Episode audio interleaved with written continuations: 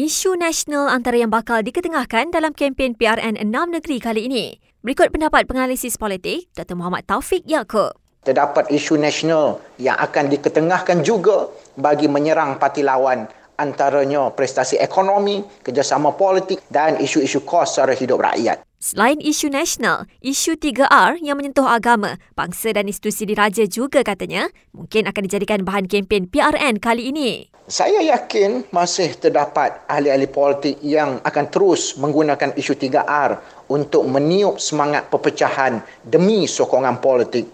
Namun, tindakan ini tidak boleh dibiarkan berterusan oleh pihak berkuasa kerana akan menjadi duri dalam daging yang boleh merosakkan hubungan dalam masyarakat.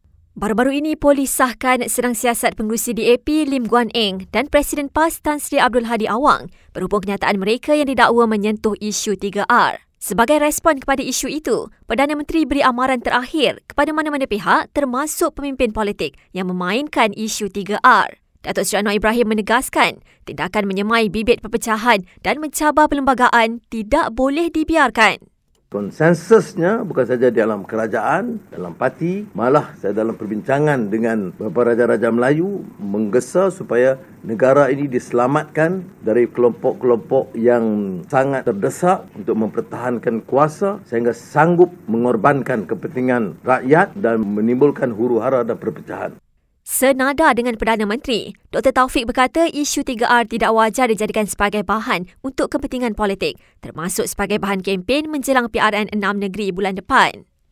Mana-mana pemimpin politik perlu membataskan dan tidak menggunakan isu sensitif sebagai modal kempen menjelang semasa dan selepas pilihan raya. Malah pihak berkuasa perlu memantau dan mengambil tindakan terhadap mana-mana pihak yang cuba menggunakan isu 3R untuk kepentingan politik mereka semata-mata. Tambahnya, jika isu itu terus digunakan, tidak mustahil ia akan mempengaruhi pemikiran masyarakat termasuk golongan muda terhadap politik negara. Golongan muda kurang berminat dan menjauhkan diri untuk cakna atau mengambil tahu mengenai politik disebabkan oleh kegagalan setengah pihak untuk mengamalkan budaya politik yang lebih matang dan bersaing secara sihat berdasarkan hujah, fakta dan track record yang cemerlang. Malah segelintir ahli politik masih lagi terperangkap dengan budaya politik purba Dr. Taufik menyeru semua pihak termasuk pemimpin politik supaya hentikan segera penggunaan isu 3R yang hanya akan menggugat keamanan dan keharmonian negara.